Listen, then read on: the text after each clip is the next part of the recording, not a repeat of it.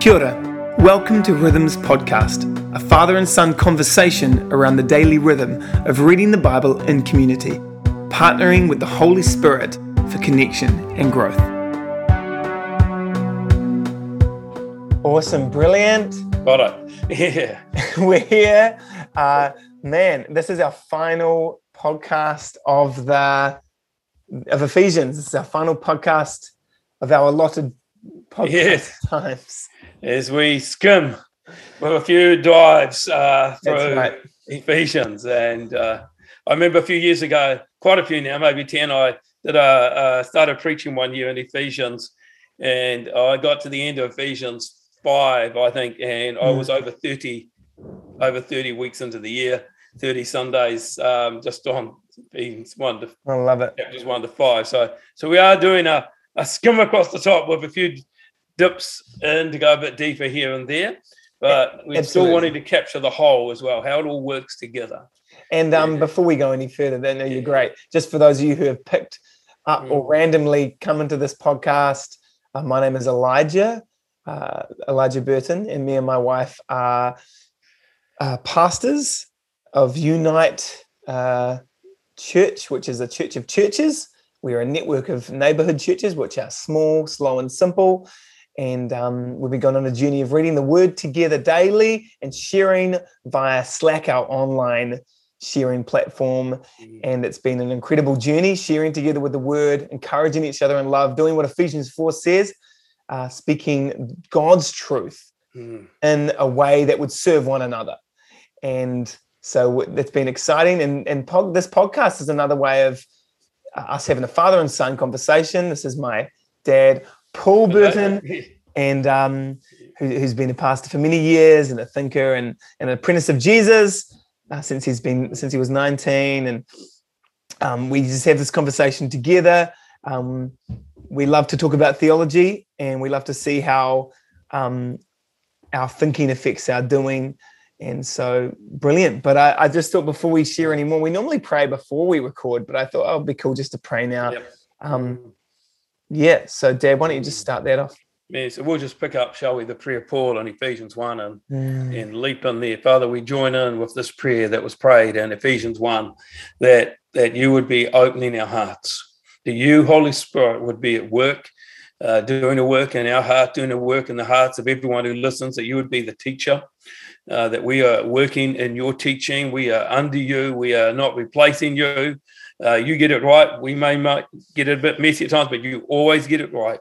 And so, as people hear us, they would be hearing you, and you would be teaching their hearts the wonder of being a person who knows Jesus and is growing to be like him. The apprentices, apprentice sons to the master son, Jesus Christ. That our hearts would be becoming more and more aware of the presence of God in us and how we can bring that presence to our day to day living every day. Father, continue to be uh, growing us as your disciples, your followers in Jesus. Amen. Awesome. And I just want to pray too, Lord Jesus. I just pray for every listener, every person that is uh, listening and following along these conversations, God. Would you just fill them up with the knowledge of you? Would you increase inside of them? Holy Spirit, would you expand inside of them? If they don't know you, would they? Would you reveal yourself to them in a deep and personal and good way? And for those of us listening who do know you, um, would you just increase in our lives? Would would as we practice your way, would your grace and love and goodness increase in our lives? And we thank you that you are growing us to be more like you. And we love you, Jesus, and we worship you. In Jesus' name, amen. Amen. Thank you, Jesus. Awesome. So yeah, we give a little bit of an intro on who we are, Yeah. a little bit of a story of our the the slow, simple church communities that we desire to journey in and uh, looking for that long um, that that slow burn um, And the goal uh, for me, as we've um, I've been on the sort of side as Unite's gone on this, but being part of the conversation, is is we want to recapture and bring right to the fore of what it is to be a disciple of Jesus, an apprentice son of Jesus. Mm-hmm. And, and verses like uh, John 13, 34, and 35, a new commandment I give unto you to love one another as I have loved you. And so this should be front and center of everything we do as church. Yeah. And, and to realize that sometimes we need to clear some of the busyness we created with the way we were doing church yeah. out of the way so there could be space for relationship uh, around verses like that yep. and um, and seeing what the Holy Spirit would do with it. Yeah, uh, we want to see a fulfillment of Scripture where people can look at what's happening in the church, and because of that, as Jesus said, then people will know you are my disciples. I'll see Jesus in us, and uh, more than what we've seen in the past. And we've seen little bits, but we're looking to see it in a much greater, more powerful way. So it's not just a, a shift of structure because it's novel. Yeah, it's actually a deep shift of culture uh, of what it is to be part of this church that Jesus is building in these days. It's on mission with Him. That's that's the blurb. Yeah, I love it, and I and I want to do. Yeah. I guess I want to say a couple of things to those listening um, obviously, a bunch of us listening from our Unite neighborhood churches, and then a bunch from I know there are a couple around the world listening as as you get your hands on this podcast. I do want to say a couple of things. Uh, we, you know, it takes it takes resource to run these podcasts, and this is just a big trial. This one, and so mm. I guess I'm asking if God is talking to you with complete freedom. We just say if the Holy Spirit's saying, "No, stirring you to go, oh, how do I partner? Because these podcasts, I really want them to continue. Um, then, number one, get in contact with us via our uh, emails, or you can go onto the Unite website. So, the Unite website is unitechurch.org.nz. Or if you want to um, personally, financially contribute or partner with uh, this podcast, um, you can email us and we'll, we'll figure that out too on Elijah at unitechurch.org.nz or Paul at chasingtruth.nz.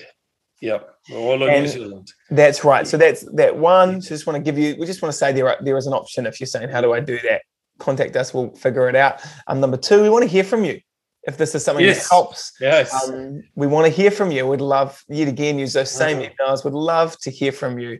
Whatever encouragements, questions, comments, whatever's going on, um, we'd love to hear. We do believe that uh, our sharing and reading and truth, the context for that is community. And so we'd love to help create community and connection wherever. And because of the way the world works now, we can be in connection across the globe. So please reach out to us with whatever's going on. Even if you're finding it hard to have a community where you are, we just want to would find a way to connect. And yeah, we don't have all the answers, but we would we just want to help. So well, well, well, I thought we have no answers. We don't have the answer, yeah. uh, and, and, that's true. You know, everything we share comes from a spirit of we're seeing some things. Yeah, but we very, we know we don't see everything. Yeah, and and we know we see some things that God has shown us in Scripture. Uh, as I said before, you know, been around some of these scriptures for many, many years, many, many yeah. times, still seeing things a bit more brightly and clearly than I used to. Mm. But we don't see everything. Yeah. We don't know everything, yeah. and and we can still be wrong. Yeah. Uh, but the Holy Spirit has a way of taking our wrongness and helping people to get it right. And when we see we've been wrong, we repent. A privilege to have just to live by faith and trust Jesus that He is right and the truth. Yeah, that's yeah. right. N.T. N.T. Wright, a great theologian, uh, made the comment that 20% of what he believes is probably wrong, but he doesn't know which 20%. Yes, I like it. So I have not been long enough to know that I used to be wrong. and some things that I now have a different view on, and yeah. God has helped me to see differently. Yeah. That there's still probably some more, but also to know that that it wasn't with condemnation that's right. that, that that that came. It came with a revelation. Oh, so it's like that, is it? That's clearer than I used to see it. That's different from how I used to see it. That's better. That's more life giving. That's more freedom. And I found the Spirit of God incredibly gracious, patient, and persistent in leading me more and more into truth over the years. His tr- the way of seeing truth, and so I'm incredibly appreciative of that. And I believe for that for every person listening. Absolutely. And I will say, finally, one final housekeeping thing is that this podcast works better if you follow along with our daily Bible readings. Now, obviously, you can just listen. I listen to a bunch of podcasts that have things like this, and I don't join in. so, freedom, have freedom, but yeah. it works better with the daily reading. So, you can find that on our website too, and you can read along um, and journal, meditate, uh, seek Jesus. And because the aim is not just that we hear things or hear a conversation, but it's mm-hmm. that we actually grow to be. Um, we grow as apprentices of Jesus according to his word mm. by his spirit. Mm. And so that's really the goal here that we would grow in devotion to God, in Jesus, with one another. And that by doing that, we would show the world the love of God. And so that is the heart behind everything we mm. do. Brilliant. Hey, let's review yeah. the last the last four weeks because we're on week yeah. five let's have a quick review. So week one, we talked we the big introduction, Ephesians one to two ten, heaven to heart to hand. Mm. And uh, how we've seen that is is God really speaking to individuals. Uh, we can come into that just by as ourselves, and and He just starts in the big story, doesn't He? And and uh, in heaven, but also before creation, God saw us. Uh, before we were lost, God was preparing to find us. Yeah. Uh, what an amazing understanding. We see these rich language of grace and the, the, the, the, redemption and being brought all the way through, as he says in Ephesians 2.10, to being God's handiwork created in Christ Jesus to do good works. Mm. And then he begins to talk about some of the good works. Yep. Uh, Ephesians uh, 2.11 to on, we start talking, start talking about how the, these people who were once enemies now come together in Christ That's and right. find unity, find this one new thing that God is doing in Christ, this one new man. Well, one of our good works is to actually participate in that, to allow yeah. ourselves to come into the unity we have in Christ, to be joined together and yeah. and all these things. So it's great. Love it. I love that. Absolutely. And then week two, we moved from that into Ephesians 2:11 to 3:21. Yep we talked about being stones, not bricks. Yep. Walls of hostility coming yep. down. Jesus, yeah. our peace.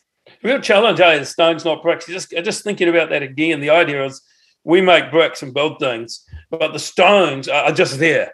Yeah. And you go pick them up and then you put them together.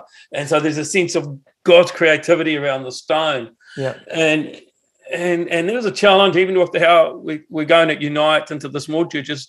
We, we're trying to actually reduce the amount of conformity, the brick building, the institutionalization, the um, packaging, yeah, and and make more room for stones yeah. to be seen and yeah. to be joined together by the Holy Spirit and the grace of Jesus Christ and, and actually see what he can do with it.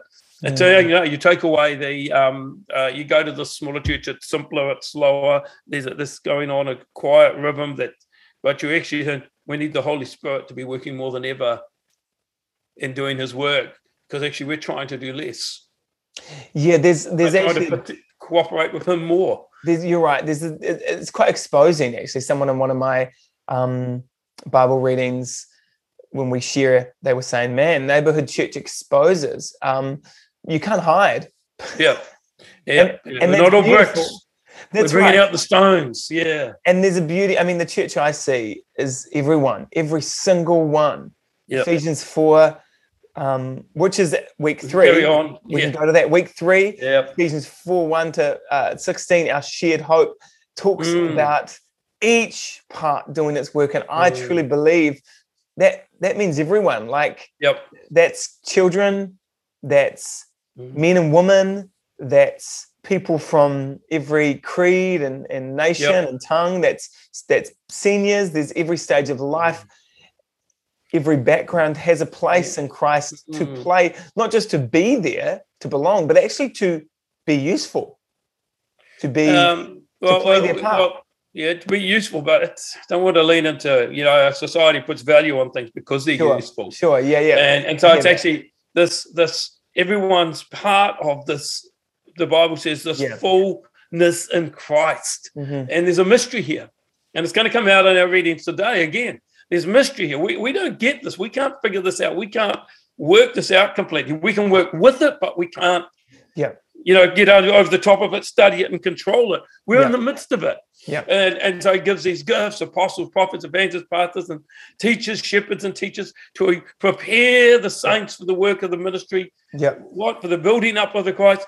And here's the goal the unity of faith, the knowledge of Christ, this mature Mm. one body of Christ. This is an incredible picture. And in that, each member, each part doing its part. Yeah. The- That's where there is a there is a, a usefulness or bringing guess- something that's useful, but it's actually Yeah. more about like uh, being there Yes. and just being who you are in Christ, Yeah. Yeah. Sure. more than thinking, you know, what's my specific function? No, let it flow Sure. naturally. Yeah. Yeah. Yep, I guess totally, and I, and and I guess what I would mean is there is a grace on everyone, and what I've seen in our Mm. neighborhood churches is someone might even just have this moment, this small moment, and it just pivots everyone, everyone, Yes, or yeah. someone might just say, "Hey, I'm I'm Yeah. really in need right now," and it just there's a grace on that moment. Yep. You know, someone might, Yeah. a child might go, "Here's a picture I've shared," and there's a grace on that Mm, moment. yeah. And when you recognize the leadership of the Holy Spirit as our primary Yeah. leadership, not our They're secondary part. leadership. Yes, our primary leadership, we actually find that the Holy Spirit moves us together. And the more, you know, uh, Mm. I've said many times when we come together, and I think every time we recognize the the, uh, the believers coming together as whānau, as family, Yep. um, that there is a gift you bring and a gift you receive. Mm. But the gift you bring might not be, like you said, it might not be this big act or this me being No. youthful. It might just, it might even be me being weak. Yep. And that might be Being the who you are. That, it's just me being Yeah. me in that moment, Yeah. letting you be you. And in all of Mm. that, letting the truth of God be Mm. uh, at the center and Yeah. Jesus at the center. And, and like you said, there is this um, net, there is this flow that happens as we Mm. respond to the Holy Spirit Yeah. together. Awesome. And then week Yeah. um, four, Wow. Ephesians 4, Yeah. 17 to 520 was a big one. Mm.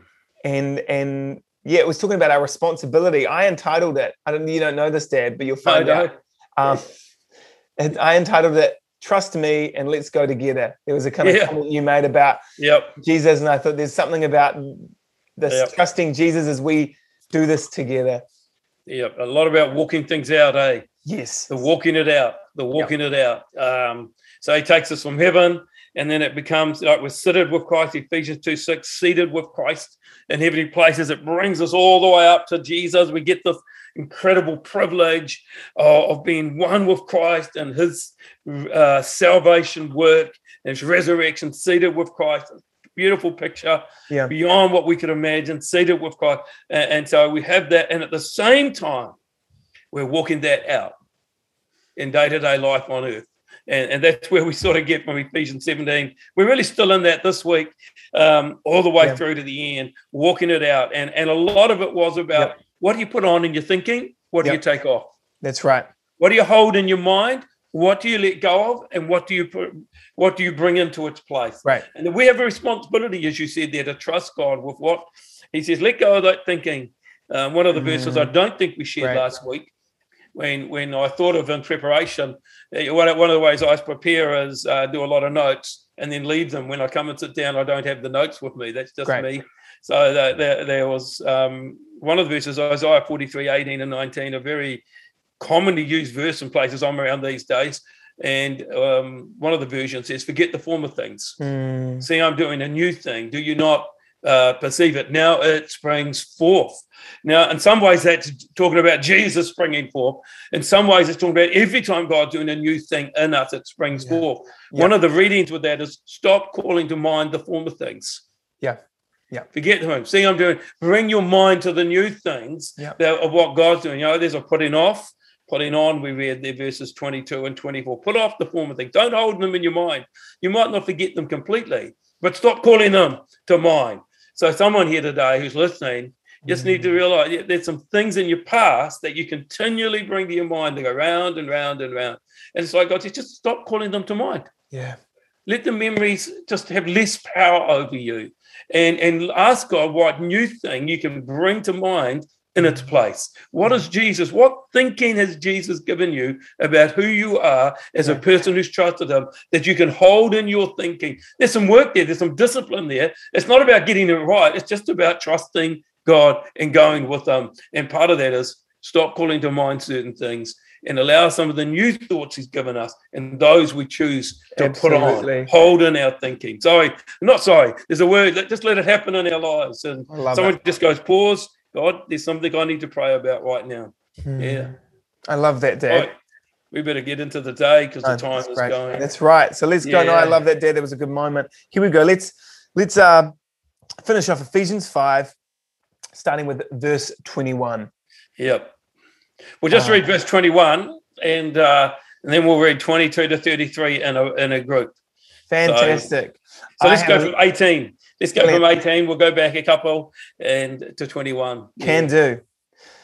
Verse 18 Do not get drunk on wine, which leads to debauchery. Instead, be filled with the Spirit, speaking to one another with psalms, hymns, and songs from the Spirit. Sing and make music from your heart to the Lord. Always give thanks to God, the Father, for everything in the name of our Lord Jesus Christ. Submit to one another out of reverence for Christ. Yeah. And, and just we need to remind ourselves where or just hear this in the context of that he's saying this this thing submitting, which for me you know, for most of my life would have been like a ah, push back, push back.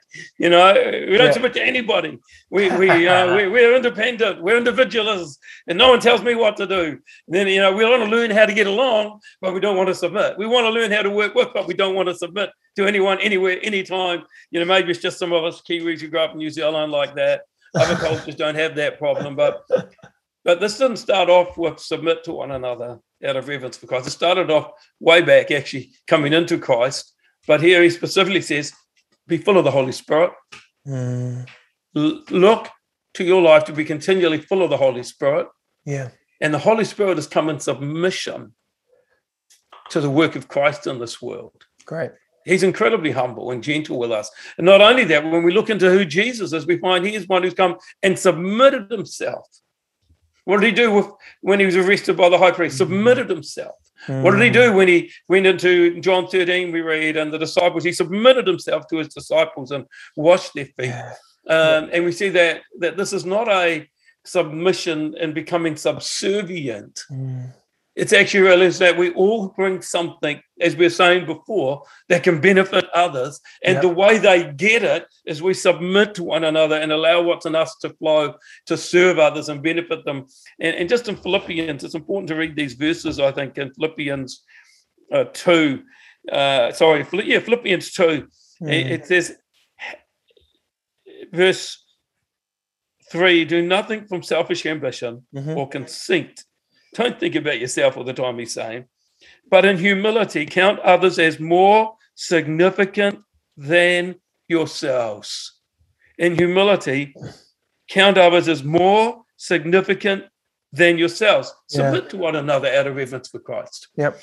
Not, uh, let each of you look not only to his own interests, but also to the interests of others, having this mind among yourselves. Yep which is yours in Jesus Christ. So, what do we see in Jesus? We see him doing it and then asking us to join him in it. So, we, we go on from there. I don't want to dig into that too that. much. It's you might have a thought on it. I was just saying, Jesus won't ask us to do anything he hasn't. No, no, so, so I'm just pushing back at that spirit in us that will rise up and say, oh, you to tell me to submit. No, and I'm, yeah. Great. And I just want to say before you go on, because I do, I I feel like in this podcast we just get Elijah's pet peeves. Maybe we should have a segment.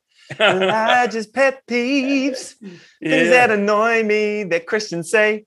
Um, one of the things for me is I feel like we get this, particularly because we're about to read about wives submitting to husbands, and I yeah. hear that gets taken out of context all the time. It yep. drives me absolutely nuts. It yeah. might just be the millennial in me, but uh, I'm just kind of like, have you not read the whole passage? It starts with submit to one another. That's the context of and that's not even the starting point, like you said, Dad. It starts mm. with God submits. Yes. He shows us submission, yep. and then yeah. we follow that. And then in that, we see a yep. dynamic with husbands and wives. And I get frustrated because sometimes I hear things from people, as pastors often do.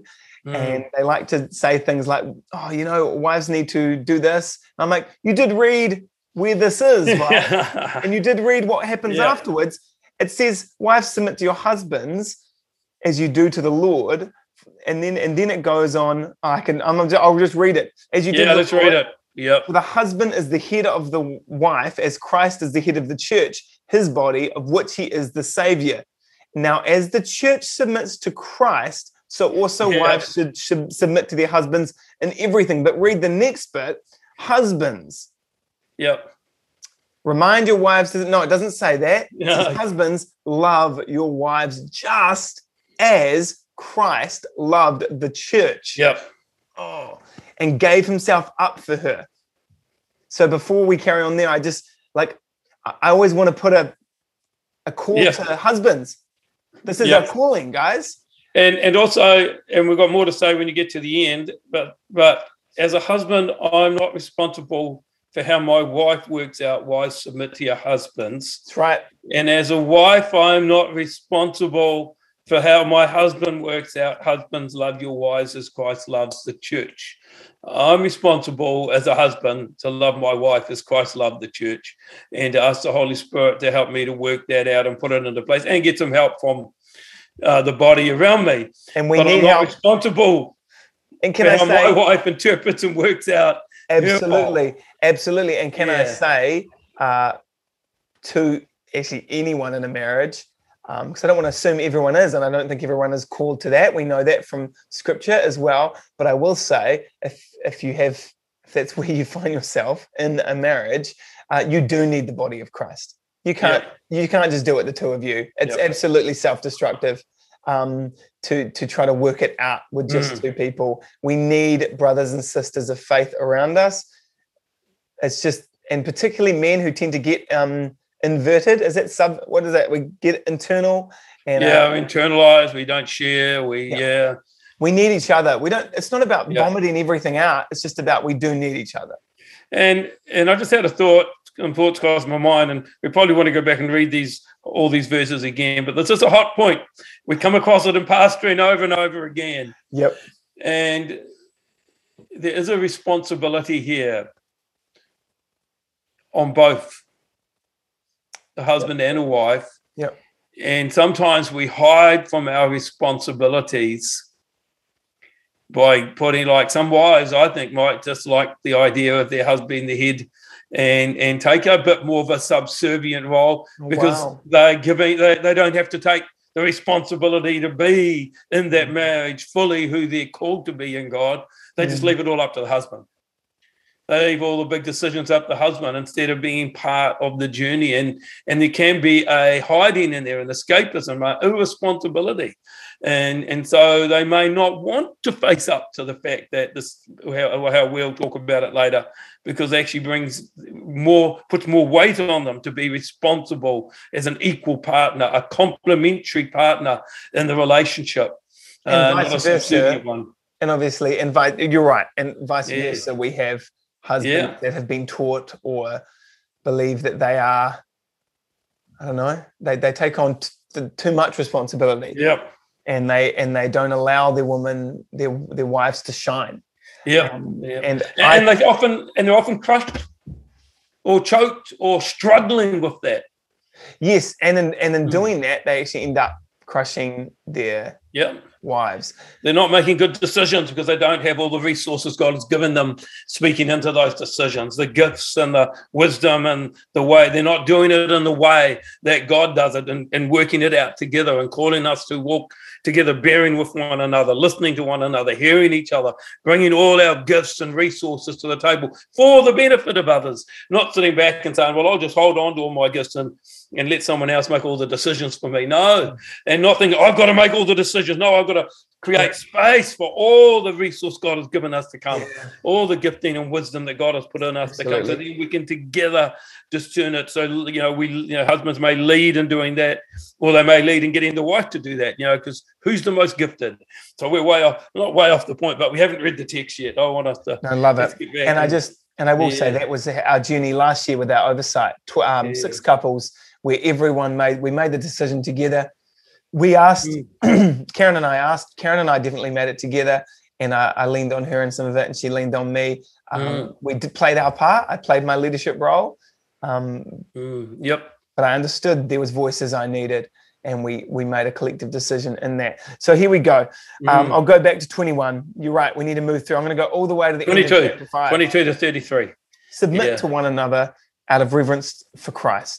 Wives, submit yourselves to your own husbands as you do to the Lord.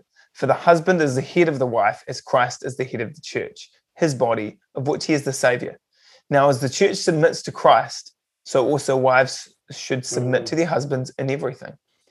Husbands, love your wives, just as Christ loved the church and gave himself up for her Mm. to make her holy, cleansing her by the washing of water through the word, and to present her to himself as a radiant church without stain or wrinkle or any other blemish, but holy and blameless. Mm. In this same way, husbands ought to love their wives as their own bodies. He who loves his wife loves himself. After all, no one ever hated their own body, but they feed and care for their body just as Christ does the church. For we are members of his body. For this reason, a man will leave his father and mother and be united to his wife, and the two will become one flesh. This is a profound mystery, but I am talking about Christ and the church. However, each one of you must also love his wife as he loves himself, and the wife must respect her husband. He jumps, he jumps between Yeah. Christ and the Yeah. church and Yeah. and marriage Yeah. like it's nothing. like it's one thing. Yeah, Do you see the do you see the um the stories within the story there? yeah, Uh, Yeah. the stories within the story. yeah, And the, it's like one story, but inside that one story, there are stories uh, within the story. Um, you know, you see it taking us all the way back to, well, not back, uh, it's back in one way, but right back to Genesis and all the way out to the end and um, Revelation. And, and we see that the book, the whole book, the Bible begins with, uh, in Genesis chapter 2, I think it's verse 25, and a man shall leave his um, mother and father, and this is before he had a mother and father, and shall cleave to his wife, the first Yeah. one there, and they Yeah. shall be one flesh. Oh, down in verse 31. So, so he's, he's like in verse 31, he's linking us all the way back to the to the beginning of the story. So we see the big story here. yeah. and then at the end it. of the book, Revelation 19, 21, you know, that we see the bride making herself ready in Revelation 19, 21. The bride coming to be presented to her bridegroom, like walking down the aisle, uh, not like we would do in a church, but in the eternal aisle, and things coming back to where they were at the beginning It's- in a new way. Yeah. It's that's right. I love that. And it's like he's saying marriage isn't actually, it's just the shadow of the true marriage. It's almost Yeah. like he's saying, yeah, this Yeah. is this is just a little yeah. uh, foreshadowing of what I'm really talking about. Marriage isn't the main thing. The main thing is this marriage between Jesus and his Yes. bride, the church. Yep. Yep. But he is also speaking specifically to Yes. the marriages in the church in Ephesus. So within that story, which is the main story, the encompassing story, and Yep. that gives meaning to the other stories, they have to Yeah. be consistent. The truth flows through them the same. Yep. And it, and it um, gives it's now you in Ephesus, you know, here you got to see your thing that you call marriages. They, they would have had a completely different idea. Um, are more than what you think they are. Yeah. Yeah. That's And right. in one way, he lists the the the and you've got to do this without going too far and idolizing it for everybody. But there is a sense that a husband and wife coming together in this relationship we call marriage is is lifted above all cultures. Mm, It's it has something that's of God in it for everywhere, and and of course we know it's it's where family come from. It's where children come into being from, and so it's very much the way God designed the world to work. There's still room, and God mm. Paul talked about in another place people with the gift of singleness, and they can still be part of the bride and the great marriage. Not still be part, they are still part, equally part of mm. everything God's doing. They're in the big story, yes. but this other story. So it's really, it's a really powerful few verses, isn't it? And the way it brings the two stories together, the, the big story of what God's doing from beginning to end of time. And it's all pausing to recognize at the end of the Bible story and time, as we know it, there is a wedding Yeah. and a bride beautifully prepared for her husband is coming to Jesus, who is the bridegroom. Yeah. Um, which means, oh, if we want to know what the purpose of God is again, the big story, we know. Yeah. It's to bring forth his church as this beautifully prepared bride, and, and we're all on the bride. Yeah, so that, that's that's some good thinking. Uh, that one flesh verse is also quoted by Jesus in Matthew 19 5. So, so it's a uh, this this challenging thought. It's a mystery. I love that it says in verse, we're jumping in and around the text, but he says, this mystery is profound in verse 32. Yeah. The mystery of a man shall leave his father and mother and hold fast to his wife, and the two shall become one flesh. So, all of us who have been in marriages, yep. um, do 40 years this year, uh, and uh, Grace and I, we're still in a mystery. Yeah. We may see it more, we may have got deeper into it, but we're still in a mystery. Yep. We, we're not living over this marriage, got it all sorted. We're in the midst of it, learning how to grow and live out our one flesh. And he says it's the same for Christ and the church. Yeah. Yeah. We're one flesh. This is incredible thought. Seated yep. with Christ in heavenly places, Ephesians 2 6, walking that out on earth right yep. now, today, in what we're doing. Ephesians yep. 5 8, walk as children of light. Yep. And so we're one flesh, like Jesus is flesh. We're one with Christ, the body, one flesh with Jesus in heaven. I don't get it, but I've got to, I've got to live in it. Yep. And so this is powerful thinking here. So we see this this this big story, the small story. Um, do you want to go to headship? Yeah. Husbands, love your wives. It's Christ. No, that was it there. So yeah. the husband is the head. So this is a a, a big topic. So it is. This, I'm going to present this, and, and I'm not all all um, knowing. Uh, I preached the first time on this in 1987, if I remember rightly. So I say that to say it's not the first time I've looked at it, and I've been yeah. around it many times, and and my views have grown and developed. Give us your two uh, cents, Dad. So one is this is a challenge uh, to authoritarianism, control, rulership, dominance, this is a challenge to the idea that there's a man who runs the home like a lord and everything mm-hmm. is under his authority and control. It's a challenge to the idea of ownership of wives mm. as chattels. Yeah. Uh, it's a challenge to that. It is not endorsing that, it is challenging that. That would have been the existing way of thinking. Yeah. The wife yeah. would have had no rights at all. She was a chattel completely, you know, no rights at all. He's mm. challenging that thinking. One of the way well, reasons we know he's doing that is well, the way he talked about headship and what it looks like mm. challenges it. But another way is is when he used this word head, he doesn't use the word you would use for ruler. Yeah. He doesn't use the word archi, um, like in hierarchy, and the word that's translated ruler in the text that which is a lord over. He doesn't use terms like lord and ruler. This word head is, is almost like a, um, a picture of chronology, like the husband came first.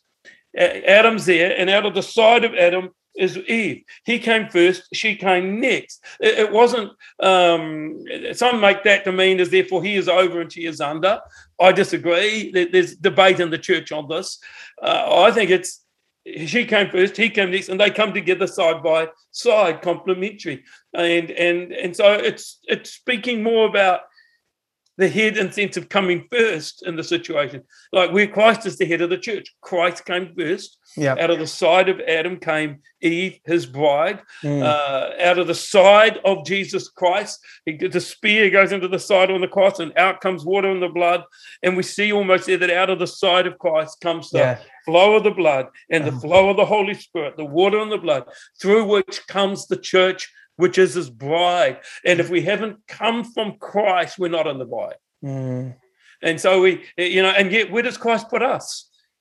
Side by side, yeah, seated with him in heavenly places. Now we know he came first. We, we every bit of life we have as Christians comes out of Christ, yeah, but he includes us side by side. And so we're seeing that headship here is, is not we're, we're not presenting it as rulership or over, we're presenting it as side by side, but there's order. Um, mm. Another example of this, and it's not marriage, but you're my son, and you were born um, from a conception that happened between myself and my wife. So you came out of us. Mm-hmm. And but there came a time when you're maturing that you go from being, seems, under our authority in our home to having your own home, having your uh-huh. own family side uh-huh. by side, uh-huh. and and uh, we don't see that as listening the father son relationship, mm-hmm. listening the honor and respect and what it means. But I have no authority over you as a person who lives in my home, mm-hmm. um, and so we we see in marriage. I'm just saying, you know, we, we headship isn't that.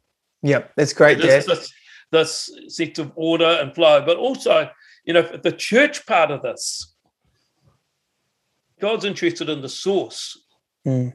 of things, not just the the appearance of things. He judges. The, he's looking to the heart, not just mm. the hmm. appearance. Mm. And you know, this is this is just a putting off and putting on thing. This being full of the Holy Spirit. You know, we we want to be growing our lives and how we live on earth out of our faith in Jesus Christ, yeah. and out of that there is a real flow of life, of mm. wisdom, mm. of understanding, of truth, of knowledge, of inner capacity and power, yeah. Yeah. and love, and all these things that, that it flows from Jesus into us, and then we bring it into us, our, our day-to-day relationships. Doesn't quite like that happen with marriages because each one of them is in the body and each one of them is in Christ, and each one of them is receiving from Christ. And so not only are they husband and wife, but they're also brother and sister in Christ. Yeah. And so they have the responsibility to love one another as I've loved you before they came together and love each other in that special way that that is intimate and has its own special ways that happens in marriage, but it's based on loving one another as a brother and sister in Christ with the life that's flowed right. into them out of Christ. That's good, Dad. Um, I love that. Yeah. I was um I always thought that uh Eve being made after Adam was kind of like the iPhone one and then the iPhone two. You, yeah, it could be. It could you be, have yeah. the iPhone one and then you go, oh, we're going to fix these glitches. So you come out with the new iPhone two, and that's females. No, it is a bit different because everything in Eve came from Adam. That's right. I've just been silly. Yeah, and then just think this way: everything in Eve came from Adam, and maybe it wasn't in Adam anymore. And so when they come back together as one flesh. Oh, beautiful. Uh, yeah, we're, we're, we're talking of mystery. I know. Yep. Yeah, and so we want to pick these things up and let, let them. But yeah, so the other thing to look at in these verses is what are the signs that we see in here? What what are things that tell us that that if a husband is functioning as the head of the wife in the way this verse says he should, and yes. the wife is flowing in submission with him, as we read here, yeah. What does it look like? It looks like the wife, the bride, coming forth in splendor, in radiance, in glory. What does God, Jesus, want for his church? He wants all the gifting in it to be seen and flowing. He wants all the, the beauty in it to be seen and shown. He wants the, that which is in it to be revealed and shining and blessing uh, everyone that it comes across. What does yep. the husband want for his wife? Yep. Everything in her that God has created to be shining out fully. Right. Everything that He's made it to be fully on, on you know, being seen and shining in the appropriate ways. Yeah. Uh, particularly in the kingdom ways and the gifting in her, fully shining forth and going where it's meant to go, doing the job it's meant to do in the kingdom. Her being the full part of the body of Christ yeah. she's meant to be. You know, that, that's the sign of these relationships working as God. Or in the same way, husbands should yeah. love their wives as their own body. He who loves his wife loves himself, and no one hates his own flesh. So there's this shine, this glory, mm. and then there's these two words. He, he nourishes it and cherishes it, or nourishes it and cares for it, or mm. or he'll he'll look after it and grow it, and he'll protect it and yeah. keep it safe. And so we see the fruit of this is is um, you know this we how we often put it. Um, we talked about it. You know, uh, just trying to make it simple. Yeah. And when you do that, of course, you you sometimes can lose something. But just you know, the idea that in a marriage, if there's only enough money for one of you to get those new set of clothes, and you both want them, she yeah. gets it because yeah. the husband's there to bring lay down his life. Yep. For his wife to look. Yep. Glorious. Yep. Uh, if there's only enough food for one of you to eat, She gets it Yep. because the husband lays down his life Yep. for her to be nourished and fed, and, and it's not just food. That's whatever it is to nourish and feed her as a person. That's right. Uh, you both might, you know, and then there's only, you know, if there's a bit of danger around or need for some protection or some extra Mm. care, uh, he puts him in himself between his wife and the danger because he's laying down his life for Mm. her. It looks more like a servant headship. It looks more like a serving role. And of course, Christ took on the form of a servant Yeah, great. for his body, the church. And so there we are. We- We've done quite a bit on that, but it probably needs it. it. Yeah. That's that's great. Um, no, you're right. It does need it, and I think that's um, Mm. yeah, that's brilliant. It's, it's great. Should we um carry on to Ephesians six? We can. Yeah. We're going to go all the way to Ephesians six, verse nine, and then we can talk a little bit about it if we need to. Yes. Yeah. We'll just skim those. We won't say too much there. They say quite a bit in their own They- right. They do. Yeah. yeah. Children, obey your parents in the Lord, for this is right. Are you listening, Winnie and Fox? Honor your father and mother, which is the first commandment with a promise, so that it may go well with you, that you may enjoy long life on the earth. Mm. Fathers, do not exasperate your children. Instead, bring them up in the training and instruction of the Lord. Mm. Slaves, obey your earthly masters with respect and fear and with sincere, sincerity of heart, just as you would obey Christ. Obey them not only to win their favor when their eye is on you, but as slaves of Christ, doing the will of God from your heart. Serve wholeheartedly, as if you were serving the Lord, not people, because you know that the Lord will reward each one for whatever good they do, whether they are slave or free. And masters, treat your slaves in the same way. Do not threaten them, since you know that he who is born, sorry, since you know that he who is both their master Mm. and yours is in heaven, and there is no favoritism with him. Yeah. Isn't it amazing to think that in this one church, there could have been masters and slaves, Yeah. One in Christ, Yeah. part of this one new body, this one flesh, but having to figure out how to bring that to an existing social um, economic platform of ownership and slavery that filled their world. Wow. And, and slaves had no right, they were, they were chattels. Which is Um, interesting that he doesn't yeah. say he doesn't break all the constraints of their world. He doesn't go. There's and there's almost a. It seems to me there's a picking and choosing in some of that dynamic. I guess, Yeah. or or there's a priority, and the priority, and it's I can read it over and over again in this passage is the Mm. heart, Yes. the Yep. sincerity of heart. Yep. Doing the will of God from your heart, serve Yep. wholeheartedly. So it's Mm. this connection between heart and hands Yep. that we see. And and and he's not endorsing anything here. No, he's not. He's just simply speaking into the current reality, which Yes. which is ungodly, which is not Yes. right. And Yeah. saying you're going to have to live in this world as Uh-huh. people who are not of this world. You've Mm. come into the world of Jesus. The world of Jesus is coming alive in you, and now you live as children, as it says in Ephesians five eight. Walk as those children of that new light you have. And Yep. slaves, you got to do it. Masters, you got to. You got to figure out what it looks like to bear with one another in love. Be completely humble. Maintain the unity, keep the unity of the Holy Spirit and the bond of peace in your workplace. And it's interesting. Bosses, employees, Yeah, great. powerful people, underpowered people. It speaks in both these children and parents. The commonality is it's about the sense of who has power and control and who Yeah. doesn't. He's talking into power relationships, isn't he? Yeah, yeah, yeah. And that's and both of them, he he basically saying, as you say, if you've got Jesus in your heart, bring that into the relationship. Learn how to live from who you are in Christ. Don't try and figure it all out. Don't try and work it all out. Yep. Um, but you bring, as far as it depends on you, you be at peace. and you it's know, worker, yeah, boss, well, I- yeah, Totally. And I think there's an interesting Mm. thing because he doesn't go hard. Don't he doesn't uh, ignore or even say we shouldn't have any power relationships. But he no, they're there, they exist. Yeah, yep, he's like in in this how you act. And he also Yep. doesn't say, hey Christians, go off and go off and be a community where you Yeah. are without you know Yeah. away from the world. He doesn't Yeah. say that. He goes, while you're here in the world, Mm. as you go about being in here, you're like secret agents. yeah, Your lives are different yeah, because your hearts are different. yeah, Let's carry on, And, eh? uh, and it really, oh yeah, go, just going back to the top there, eh? Sure. children obey your parents and, and fathers do not provoke your children to anger. You know, and, and us fathers, this is a challenging thing for us. Yep. Um, bring them up in the discipline and instruction or the, the, the training of the Lord or the ways of the Lord. Uh, this is not about classrooms, I don't think. Um, it's about life.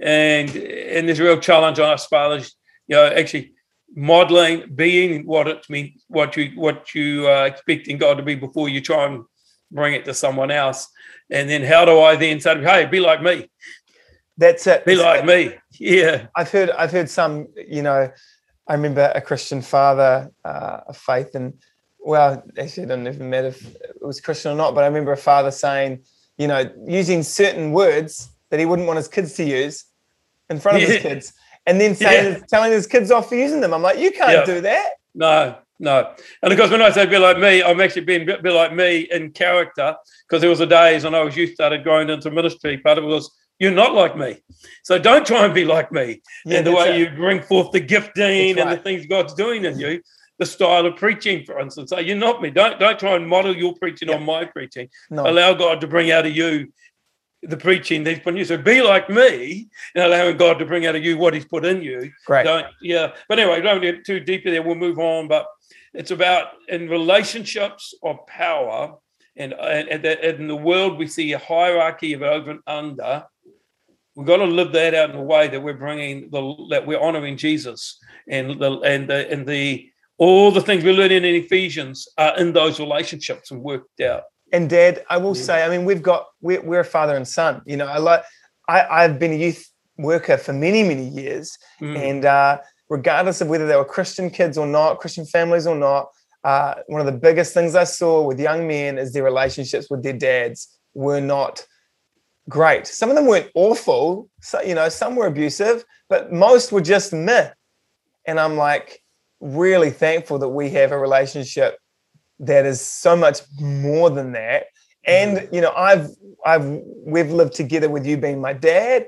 Um, we're very different personalities, have some similarities, have some differences. Um, I've you've been my boss and my pastor. We've we've done this journey for a long time, and so we've I've seen we've lived this out. We've lived Yeah. this Ephesians out, and There's not much to in. yeah, we're not perfect people, but we have lived this out. I've Mhm. learned how to honor you as someone who is under your leadership and as someone who's and and learnt how to front up when I haven't honored. You know, like learn honoring in the middle of process and, and mess. Mm. And I've seen you as a as a uh, authority figure who has laid down your life, and you've you've lived that. It's not just words that you say. You have made decisions as a leader over me that have benefited benefited me um, over you, and you've made so you've lived that kind of life out. That said, I will make decisions in such a way that those I lead are benefited, even at my expense. And so, I want to affirm, you know, Mm. thank you for that. But also, yeah, I guess I want to let listeners know Mm. this my my dad has lived it. He's not just saying nice ivory tower thoughts.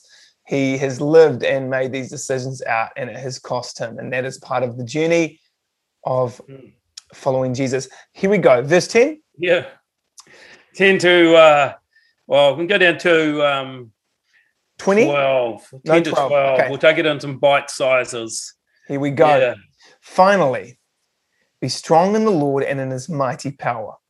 Put on the full armor of God so that you can take your stand against the devil's schemes. Mm. For our struggle is not against flesh and blood, but against the rulers, against the authorities, against the powers of this dark world, and against the spiritual forces of evil in the heavenly realms. Mm. Therefore, put on the full armor of God so that when the day of evil. Oh, no, so you wanted to stop at 12. Sorry. I just get to read 13. Yep. Okay, therefore put on the full armor of evil so that when the day of Full evil armor of God. Sorry, do not put on the full armor of evil. No, don't use that against me. no, no, no. Okay. Yeah. Therefore, Yeah. therefore put on the full armor of God Yeah. so that when the day of evil comes, you may be able to stand your ground and after you have done everything to stand. Yeah, we said earlier on, the uh, mentioned earlier on, like Ephesians 2 6, he- we come to this place of sitting Yeah. with Christ, Yeah. sitting in salvation, rest is there. Yep. It's done. It's finished, Jesus said. And then we come into Ephesians 4 or Ephesians 4, and he starts now, now walk out your life on earth in a way worthy of the of sitting in Christ. Yeah, in some way, so part of the mystery is we're doing both of them at the same time. We don't get up from sitting and go and walk it out. No, while I'm sitting in Christ, I learn to live out how I'm sitting in Christ and how I live life and work. And that's what Mm. he's talking about. Put things off, put them on. And and then he says here, but but stand against things Yeah. That come from the enemy. Wow. Um, yeah. So we also see here this idea of being in heavenly places. We started Ephesians 1 3 in heavenly places. You're blessed with every spiritual blessing in heavenly places. We come to the end of chapter one and, and we see Christ is in authority high above Mm. all other forms of power. So when, what we're reading about here, the devil, authorities, um, spiritual force of evil, heavenly places, all this. Remember, he is high above. We're seated in Christ, high above yeah. these things. Yeah. So come on, he's saying, be strong in the Lord and the strength of his might. That's it. Uh, be strong in the Lord and the strength of his might. Be strong in the strength of the Holy Spirit within you. Ephesians 3:14. He's he's praying that you'd be strengthened in your innermost being. Mm. So God, Jesus, this, this is consistent with what he's talking about all the way through Ephesians.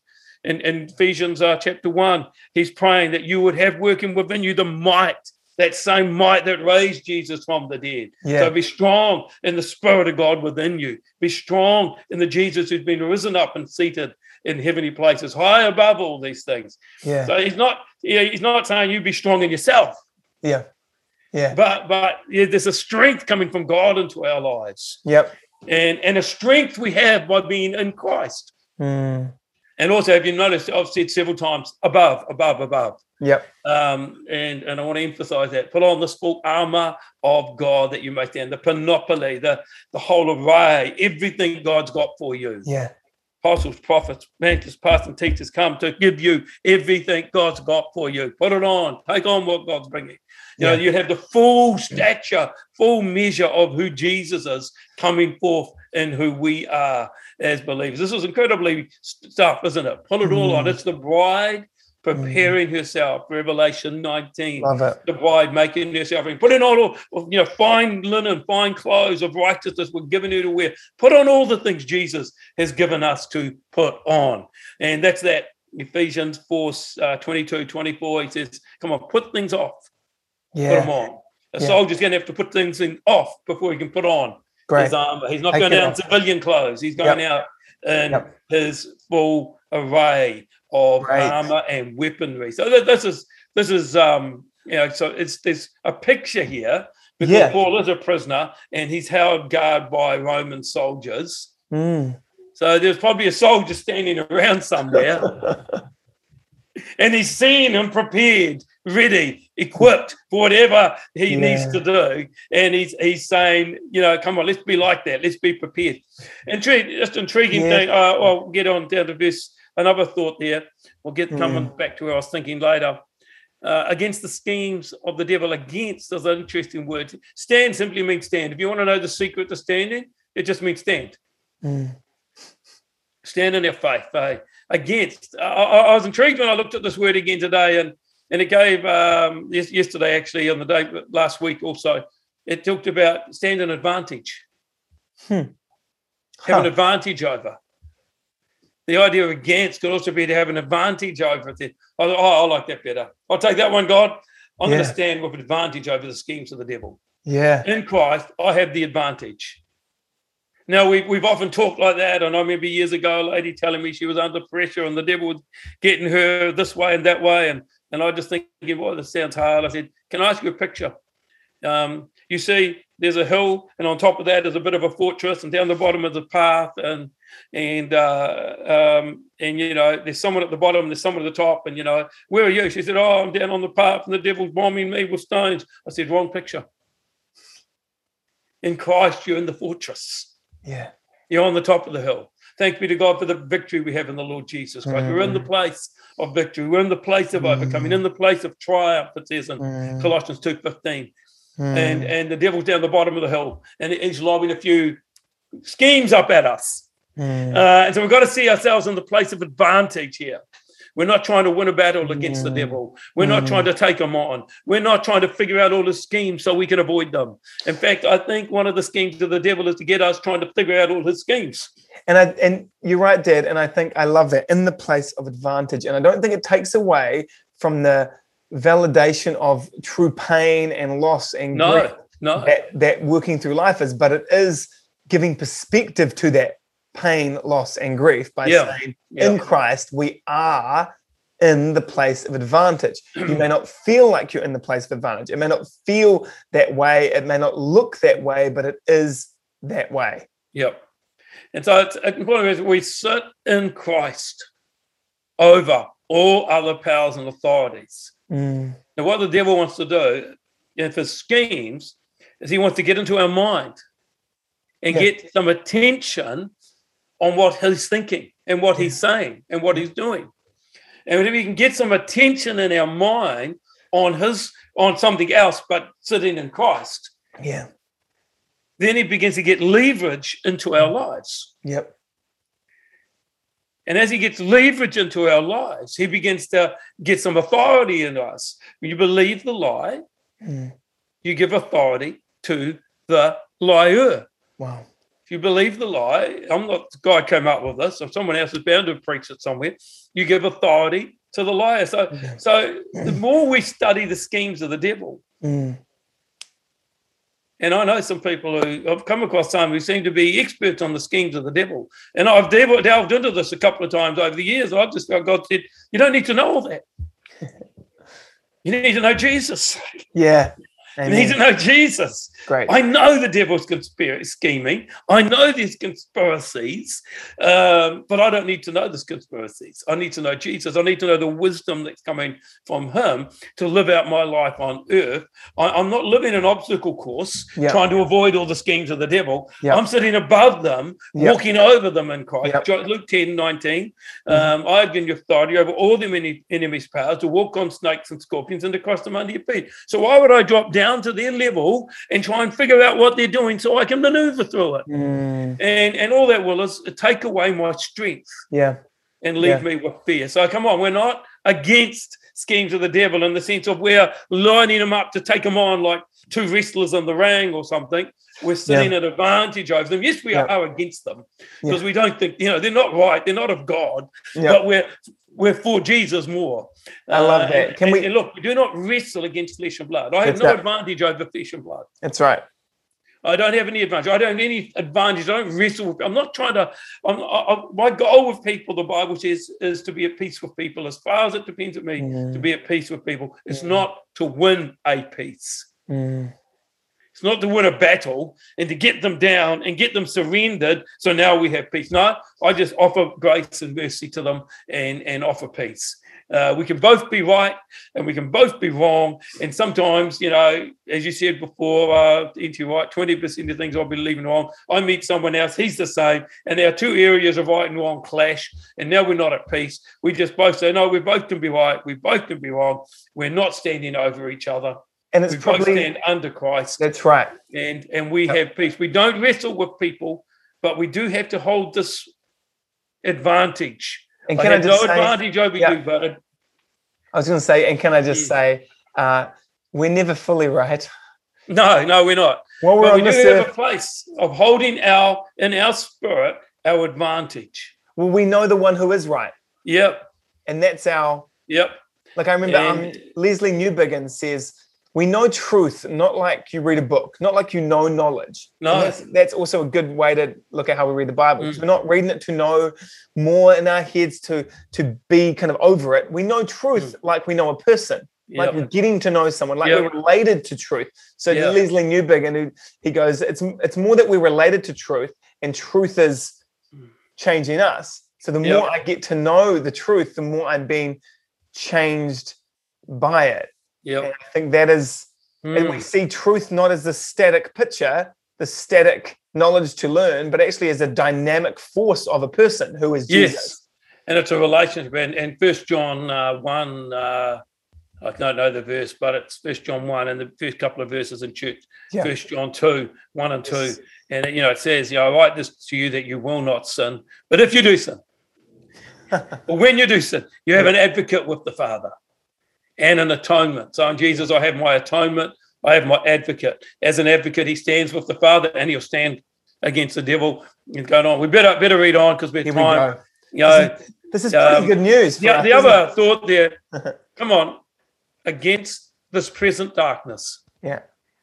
Come on, never allow yourself as a believer to allow the state of your relationship with Jesus to be in relationship to this present darkness. Come, we don't don't trust God according to this present darkness. We know we live Mm. in a present darkness, and you Mm. can find places in the New Testament that it gives some ideas of the things that will happen in that present darkness. Romans one, uh, Timothy talks about it. I think it's in Second Timothy three. Things that will go on, as other places. That's not the issue. Mm. We know that. It's no surprise when they do happen to us because we read it in the text. The, the point of us is we stand in Christ in, in this place. And that's our focus. Uh, not to be surprised when Yeah. some darkness shows up because right. we live in it. Yeah. Here we go. Verse 14. Yeah. I'm going to go all the way to 20. yes. Here we go. Stand firm then, with the belt of truth buckled around your waist, with the breastplate of righteousness in place, and with your feet fitted with the readiness that comes from the gospel of peace. Mm. In addition to all this, take up the shield of faith, with which you can extinguish all the flaming arrows of the evil one. Mm. Take the helmet of salvation and the sword of the Spirit, which is the word of God Mm. and pray in the Spirit on all occasions with all kinds of prayers and requests. With this in mind, be alert and always keep on praying for all the Lord's people. Pray Mm. also for me that whenever I speak, words may be given me so that I will fearlessly make known the mystery of the gospel, for which I am an ambassador in chains. Mm. Pray that I may declare it fearlessly as I should. Yeah, so powerful, eh? Yeah, a picture from a Roman soldier. I, I'm not strong on the get up every morning, put your armor on piece by piece. If that works for you, great. If it helps you just to be standing in Christ, great. Yeah, it, it's a picture of being in Christ, yeah, of being in faith. And one of the thoughts I had about the Roman soldiers, um, one is they, they it was Roman army won because of their so much ground because of the te- technological advancement yeah, that's they right. So no Roman soldier chose his uh, armor or weaponry or equipment. Yeah. He didn't choose his position and he didn't choose his assignment. No Roman soldier functioned as an individual. Yes. The power of the Roman army wasn't working in the many working as one. And so a Roman army of a few thousand in times would defeat armies 10 times their size Mm, because the other was a crowd of individuals. And it's Mhm. war and it's fighting. We don't like that. But a crowd of individuals all doing their own thing yeah, in the same crowd against the Romans. So basically, they were all fighting as individuals. So 50,000 ones. Where the Roman army might have been 5,000 as one yeah, wow. and they fought as one and all their equipment was designed to fight as one so one on one against one of those guys their equipment would have put them at a weakness because it wasn't designed to take on a guy individually they had short swords because they fought together close up so they needed short swords but you go one on one that guy's got a big long sword because he's just thinking about himself and all that he's got and, and Mm, he's an advantage on one on one but when you get mm. come against 5,000 fighting as one, the unity, unity in Christ. Come on, stay in the join together. The strength is in Yeah. the unity, not just in the individual. The equipment God gives us, and, Right. and, and He comes through the preparing of the saints, is actually to be in unity, Yeah, not, not a to function and fight for God and to stand as individuals. So it's really Yeah. important to keep that unity in the place. And then he just gives us a picture of some things to help us remember, isn't it? You know, having on the belt of truth. Truth holds things together. That Jesus is the truth. I am the word that holds everything together, that makes sense of everything. When we Keeps don't know what's going up. on, we hear Jesus. Yeah, As we said before, it's the person, the truth. All the written word is it comes to its fulfillment in the person Jesus Christ. And through the person Jesus Christ, we make sense of the written word. So what you're Uh, saying is the yeah. truth keeps your pants on. Yeah, keeps your pants on. Well, not only that, everything, all the armor was pulled together. Everything Yeah. worked together. Truth held it all together. Holds it all together. Yeah. Hey, yeah, um, it kept the pants up, but you know, having on a breastplate of righteousness. We can we can dig deep. Well, it's a breastplate of righteousness. Righteousness. What does it mean? I, I'm not sure exactly, but Jesus' blood is my righteousness. But not only this, the Bible talks about the righteous acts of the saints, mm, and it talks about the sheep and the goats. And some of you know where I'm going now. And Jesus said, "The righteous things you did." The righteous things you did of loving others as I love them the least of these. the least of these And the power- least of powerless people that you gave something to that they needed you were there for them when they needed something the story of the good samaritan but you know the, he says a glass of cold water here a little bit there Actually, to cut in there, in the sheep and goats, the context is the least of these disciples of mine, yeah which is Yeah. a different story to the Good Samaritan. They both work together because I don't They think do. because God and so the breastplate of righteousness i'm suggesting yep, is, is, is putting on the, the righteous acts of loving one another as christ loved us yep, and, and in a way that actually touches the ground and into the relationships Right. around us great, And, and you know, maybe you know, I've been saying, God, how do I do this? Yeah, How do I how do I love people? How do I lay my life down for people? Mm, Um, I'm not running into people who are hungry, you know, and, and uh, all the Mm. time.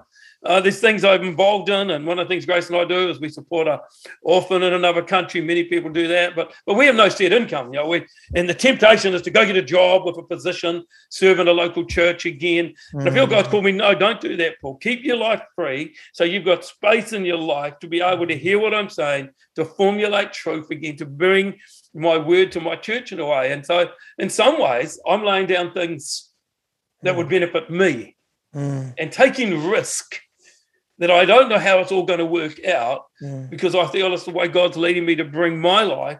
And, and it's a bit as a father in the faith and that to to benefit his body and what he's doing. But so there's so many ways this worked out from just that simple or the other only a few months ago, once I was walking down to a Sunday morning to a coffee shop and and as I was walking through the park on the way there, I was on my way and uh, there was a guy obviously had slept in the park and we said hi and then I said, Oh yeah, we talked briefly and and uh, I said, oh, I'm just going to get coffee. Do you want a coffee? And he went in there and he didn't want a coffee, but he got a hot chocolate. But you can do little things like that, Yeah. just passing by. But there's other things as well. But so putting on the laying down our life thing, put on the shoes, the mm, readiness for the gospel of peace. And Yep. of course, there's uh, Isaiah 52 7 talks about that, how beautiful are the feet on the mountains. I'm Yeah. gonna I'm gonna move us. I love it, but I'm gonna move us to the end of this passage now. Is there anything? Because there's a lot. Obviously, we could go this. Yeah, I just quickly hit the eh? So peace is Okay. being peace is when you have peace in your life, Yeah. and that means you're making peace with the people you need to make peace with. You're ready to serve God. You're ready to be used by God. Yeah, How can He use point. you when your heart's not at peace? Um, shield of faith. Just stay standing Mm. in the covenant we have with Jesus Christ. Stay in faith with Him, uh, and you can extinguish all the flaming darts. Even what a powerful thought, eh?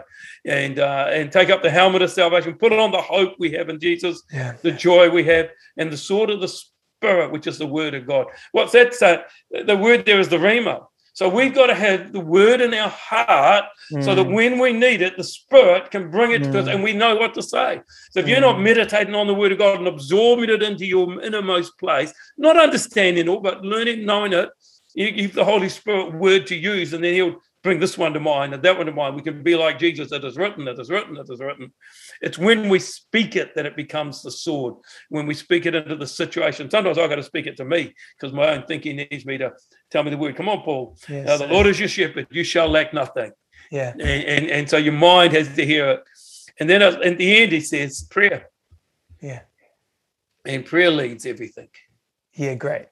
And Jesus said uh, in Matthew, be, be awake and be ready. Here he said, be alert and keep persevering, be ready, keep Mm. praying. He says in Luke 1, um, 18, 1 to, I think it's 8, and he talks about, he told them just to show them they should always pray and not give up. And at the end of it, he, it's, I'm not going to go into the story, but at the end of it, he says, he he says, So will I find people who have faith on it? Will they be ready? Will there be people who are standing looking to heaven and Mm. Not people who are, are trying to you know, run all of our place in a frenzy, trying to fix things, but they're looking to living out of prayer. And as you hear it in prayer, you then practice it in obedience. Uh, I love that, Dad. As uh, my counselor, uh, Richard Black, who's amazing, he said, uh, prayer is like the stone you throw into the lake. Yeah. And Yeah. the rest, the rest is the ripples. And Yeah. also to say that, you know, like prayer, John Mark Yeah. Says a, a, a great definition of prayer is awareness and connection to God. Prayer is essentially Mm, making ourselves aware and connecting Yep. to God. And we see this in Ephesians 1 and 2. So we actually see this play out that before we, we walk prayers. Yeah.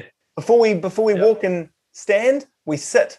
We sit Yep. with Jesus. We're able Yep. to walk with believers. We're able to stand against the enemy. Yep. And and in these days, and it talks there that prayer actually has substance to it too, specific words. Uh, and he's praying for, specific things like, give me the words I need to speak Christ into my situation, my people around me. I, I just want to, as we come in, just encourage. I think I'm wondering if today in the church we need a revival of prayer. Great. We need a revival of sitting with Jesus and, and devotion and listening and praying, that, that sharing our hearts, sharing our pain, sharing our journey, listening, and then bringing his prayers back to him. A, a, a revival of prayer. We want a revival of the church going out in its glory and brightness, making an impact in the nation. But I wonder if it will first start with a revival of people wanting just to be in prayer at all times in the spirit. Mm, great. Love that, Dad. And I want to say, um, yeah, want to want to get to our final greetings here. Um, Yep. and this, even just when you're saying there, because you've you've actually developed a prayer booklet, haven't you? Uh, oh, several over times for different purposes. Yes. So um, if you're Yeah. interested in that and you're listening, email us. Uh, Yep. Let's Yep. make it a little bit like a, you, you got to work to get Yeah. this. So no, you don't. Yep. You know, ask. Just ask. If you Yeah. don't ask, you don't get. So here we go. I'm going to do these final. Um, I'm going to read Paul's final greetings, then we'll give you our final greetings. Yes. And um, Yep, we're awesome. done. Here we go. Nearly. Yeah. Ty- Tychicus. I don't know how to say that name. Tychicus. There we go.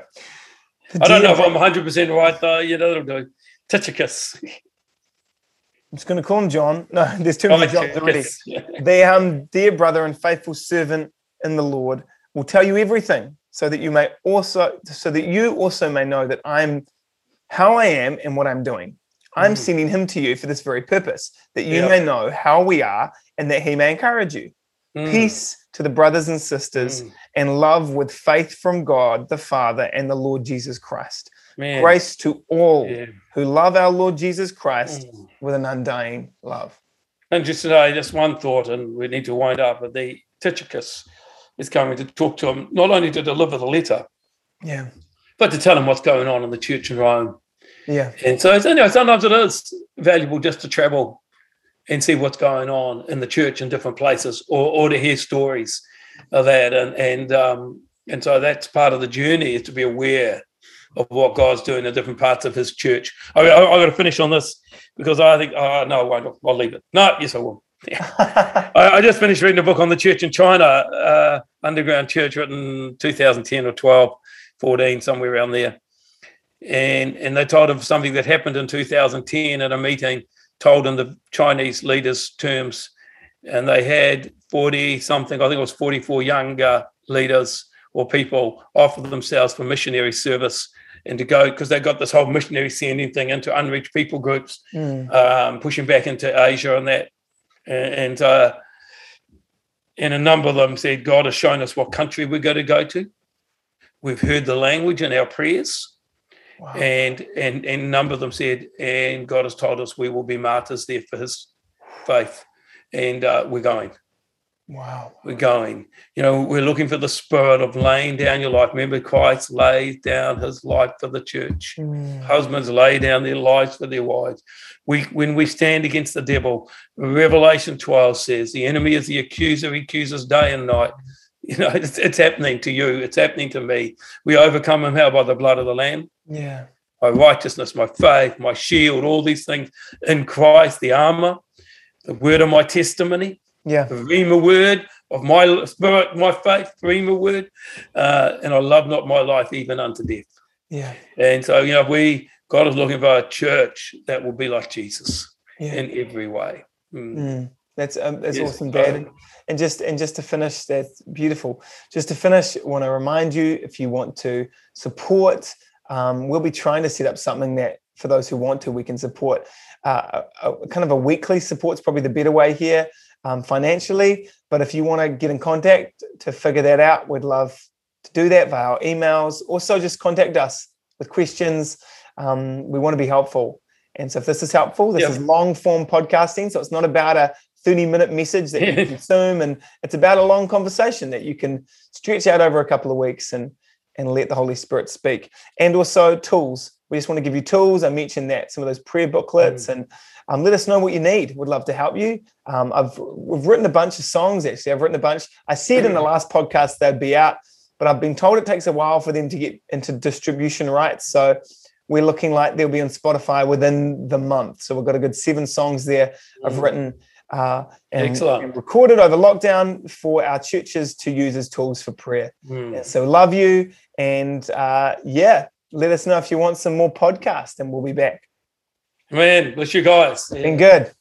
Bye. Bye. Thanks for listening to Rhythms Podcast. Remember, you can find the Bible plan for this week at unitechurch.org.nz. We'd love for you to join us as we practice the daily rhythm of reading the Word and opening our hearts up to the authentic love and person of Jesus Christ.